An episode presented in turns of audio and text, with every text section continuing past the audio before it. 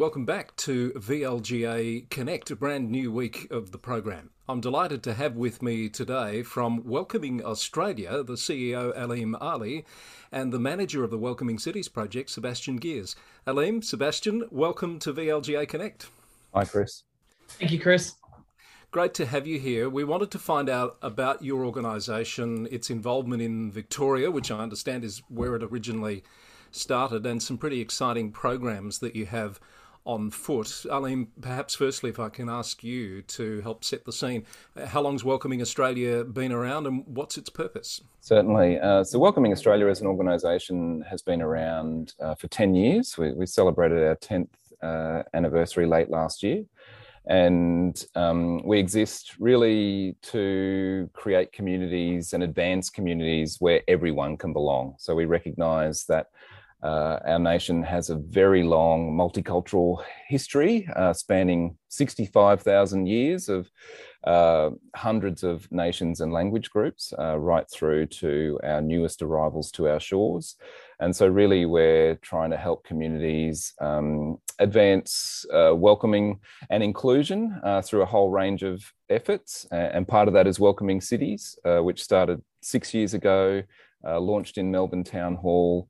Uh, recognizing that um, we have a national settlement framework and there's a lot of really great work that's being done across the country in ensuring that people settle well uh, into our communities and uh, municipalities, and also recognizing that often local government uh, is the undervalued uh, participant in that work.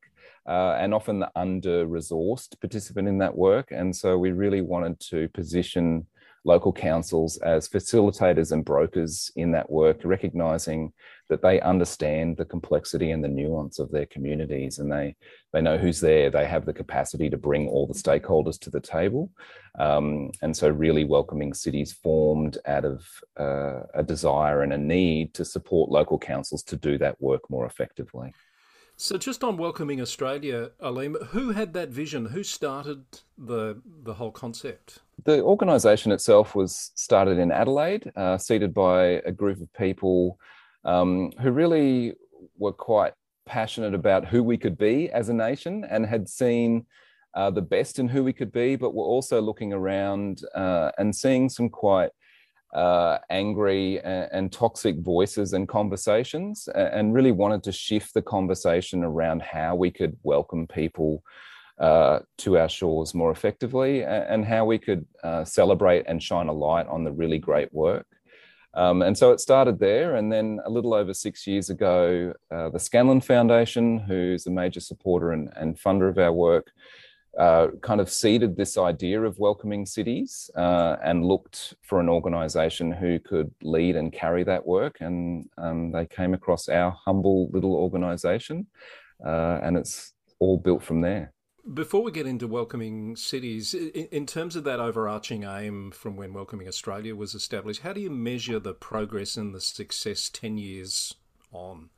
Yeah, it's a great question. Uh, and the Scanlon Foundation uh, have been doing some really important work in this space around the social cohesion index and, and the mapping uh, social cohesion work that they've been doing for 12 years now. And so there's some really um, important and growing data and uh, evidence base around that. Um, and, and more recently, uh, through our work, um, also trying to bring some some rigor to that. So we have the Welcoming City Standard, uh, which really benchmarks everything uh, that a council does through that uh, welcoming and inclusion lens. Um, and we're starting to see a really growing body of work around that, documenting case studies, documenting resources, and, and sort of mapping that progress over time has been something that we've been really focused on. Okay, we might come back to you in a moment, Aleem, but I want to bring Sebastian into the conversation. As the manager of Welcoming Cities uh, itself, Sebastian, I'm sensing that its, its roots are in Victoria. Uh, as Aleem said, it started there six years ago. Um, tell us a bit about um, the idea behind this particular project. Yeah, as Aleem mentioned, uh, the idea behind welcoming cities is that that councils really play that critical role. They they know their community better than any other tier of government, um, and can provide the resources. And, and we've seen over the last two years, haven't we, how quickly local government can act and, and has acted uh, in, in terms of knowing people, who to contact. And, and so often that's, that's such a critical element of this work. And so Welcoming Cities really aims to, to help fill that gap, really support and champion the work of, of local governments in doing this work and to better resource them. Uh, one of the best ways we found of doing that is is sharing stories and uh, and really highlighting and up, uplifting the people who are doing excellent work. So I think you said there's 19 Victorian councils that are members, correct, of Welcoming Cities. Does that correlate with those local government areas that are the more culturally diverse um, in the state? Yeah, absolutely. So there's many of those who you'd expect um, in terms of Dandenong and Hume and Whittlesea. There's also growing numbers uh, uh, of, I suppose, councils that you wouldn't expect so much, and and cultural diversity is is everywhere. You know, it's not it's not that it's only in those uh, likely councils, I suppose. Uh, it, it, and I think increasingly so, this is being seen as as important for for all councils to pick up on. So clearly, there's scope for growth because there's another 60 councils in Victoria. When when you talk to councils about why it's perhaps a value for them to be part of welcoming cities, how do you describe that value proposition? What do they get out of it? Yeah, absolutely. So there's four key pillars of, of welcoming cities. So one, Aleem's already mentioned the standard and accreditation process. So the ability for councils to to look over our welcoming city standard and and sort of understand and benchmark their practice against uh, everything that's that can be done. Um, and often we find councils not only look at it and say, "Oh wow, we're not doing so much in that area," but they also look at it and say, "Well, we're we're actually much better than we thought here as well." Uh, the other is uh, awards and and celebrating success uh, as well as sharing critical research and information. So we often try and, much like yourself here, Chris, is share information and resources that are that are happening, but might not be easily easy to get down to the sort of people working at the at the local level.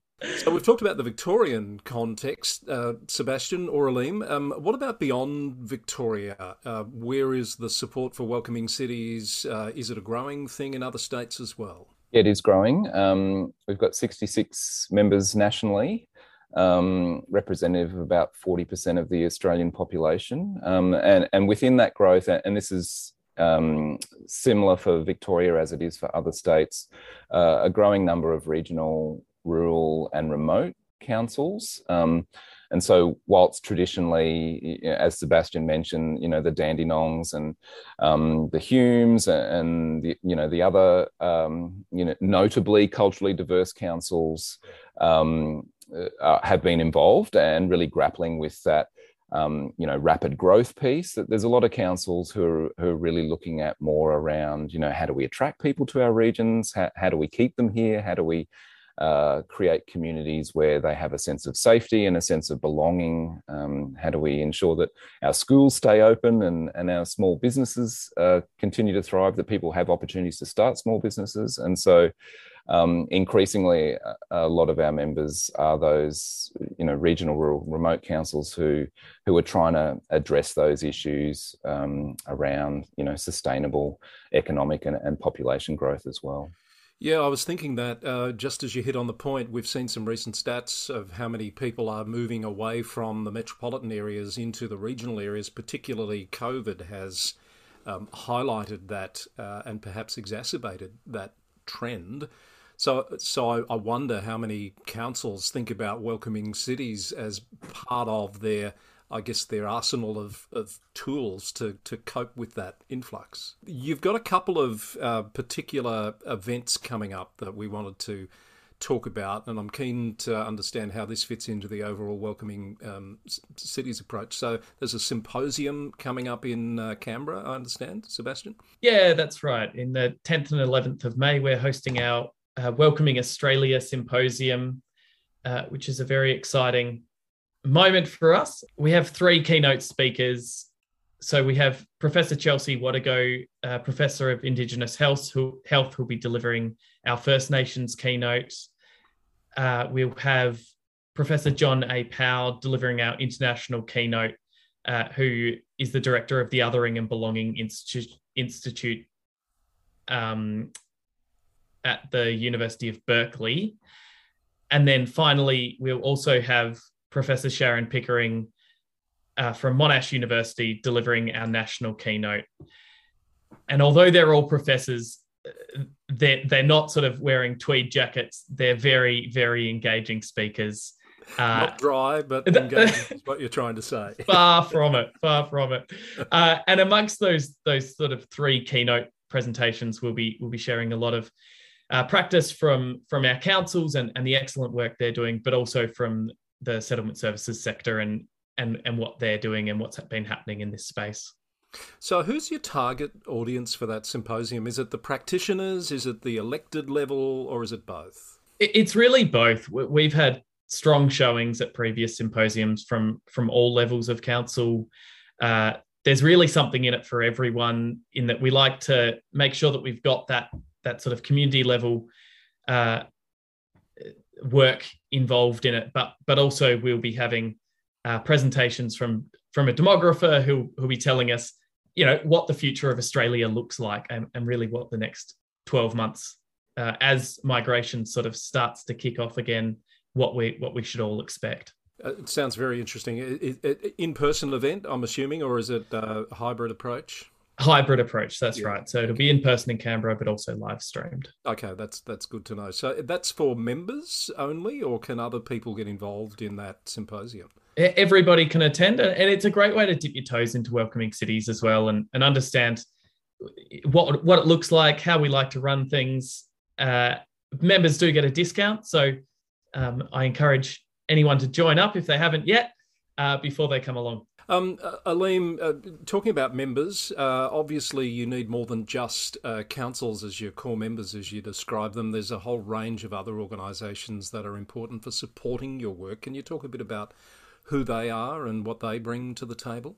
Yeah, absolutely. We're, we're very much about a whole of community approach in our work. Um, and so uh, councils are, are, members of welcoming cities. Uh, more broadly, there's a whole range of other stakeholders uh, who are supporters of the Welcoming Cities Network. Um, peak bodies, uh, VLGA has been a fantastic um, networker and, and, supporter of our work. Um, as well as you know other organisations, community agencies who want to get involved, uh, and then more broadly, we have a couple of other inter, um, initiatives that intersect with that work. So, Welcoming Clubs, which is working with uh, sporting codes and clubs at both a an elite level, but right down to a community uh, sports level, uh, recognizing particularly from local councils' perspective, um, who often hold a whole range of community assets. A lot of those community assets are sport and recreation related, um, and helping councils uh, work more effectively in a community club context uh, and ensure that um, greater accessibility uh, to those uh, venues and and um, assets as well. Uh, and then also relatively new um, is welcoming universities and recognizing sort of the intersection of that work as well. So um, we have a number of uh, universities involved in that pilot, um, uh, University of Melbourne, uh, La Trobe Uni, um, and both those councils work very actively with their respective uh, local governments recognizing uh, the important value of international students, um, but also, you know, diverse students of all backgrounds as well. I know a lot of uh, councils work closely with uh, universities, particularly those that have a presence in their communities, but all councils uh, work with uh, with clubs of different types. So um, I, I, can see some really um, strong possibilities for connections happening there. Yeah, absolutely. And a lot of that work is really built off the success of welcoming cities and local councils really uh, identifying for us, you know, what they're grappling with, um, where the challenges are for them, but also where the opportunities are. And so that welcoming clubs work has, has really built uh, out of a lot of that. And we're seeing some really um, interesting work uh, start to, to happen. Um, both in, in larger city councils, but also regional councils. The city of Greater Bendigo, for example, is doing some really interesting work in that space as well. Sebastian, perhaps um, the f- final thing to talk about is the awards program that you have, the Welcoming Cities Awards for Change. Can you tell us about that? Yeah, absolutely. So we've just launched, this is the inaugural year of the Welcoming Cities Awards for Change. Uh, we'll be awarding in three different categories uh, first for local councils, uh, for individuals, and then also for organisations who could be community organisations like sports clubs, uh, like Aleem has sort of touched on, or also businesses, because we we also see the valuable role that businesses play in local communities. Uh, for individuals and organisations, they have to be uh, located in one of our member councils. That's that's sort of the the biggest uh, criteria. Criteria. Thank you, Chris. uh, and and really, what we're after in those awards is for applicants to tell us a story of of what they've done and, and how that's changed their community. And so, what it does is it, it puts everyone in the same starting place. Uh, so, councils who've been doing this work for, for 10 or 20 years are in the same starting place as a council who might be a bit newer to this work. Um, and so, we're really excited by that. The awards close on the 23rd of March. So, there's still enough time to, to write your application and and we really look forward to having them. They'll be announced at the symposium. Thank you for that. That sounds uh, really interesting. I look forward to hearing uh, the stories that come out of those awards. Aleem, perhaps one last question without notice. How politically active does Welcoming Australia get in terms of advocacy? And the reason I'm asking is I've, I've done an interview recently with the Mayor of Greater Dandenong about the National Task Force, uh, which is highlighting the issues that people seeking asylum have in communities. Are those sorts of causes part of the work that you're trying to focus on and highlight as well? Yeah, they are. Um, I mean, we're definitely apolitical and non-partisan uh, as we can be, um, and we'll work with anyone that we can get some point of agreement on. Um, but often, what that looks like is um, in our welcoming cities work, for example, is amplifying the voices of council. So there's um, numbers of great initiatives already happening uh, in that space around supporting uh, people from refugee backgrounds and people seeking asylum. You know, there's a mayoral task force. There's there's a lot of work that happens in and through communities, and so rather than I guess, uh, you know, duplicate or um, sort of talk over any of that work. Often, what we do is we bring uh, those voices and councils together and try and give them a platform to promote that work um, through our various networks. Well, I, I, think that's been a really useful conversation to expose and highlight uh, the work of Welcoming Australia and the Welcoming Cities program in particular if we've got any people from councils listening or watching this uh, that want to find out more, what's the best way for them to go about that? Uh, we have websites, uh, welcoming.org.au for the broader organisation, welcomingcities.org.au uh, for welcoming cities, uh, and we'd yeah, we'd love to talk to anyone. Aleem Ali, CEO of Welcoming Australia, and Sebastian Gears, the manager of the Welcoming Cities project. Thank you very much to you both for being on our show. Thanks, Chris. Thank you, Chris. And that's been another edition of VLGA Connect. Thank you for watching. We'll be back with more very soon. Until then, bye for now.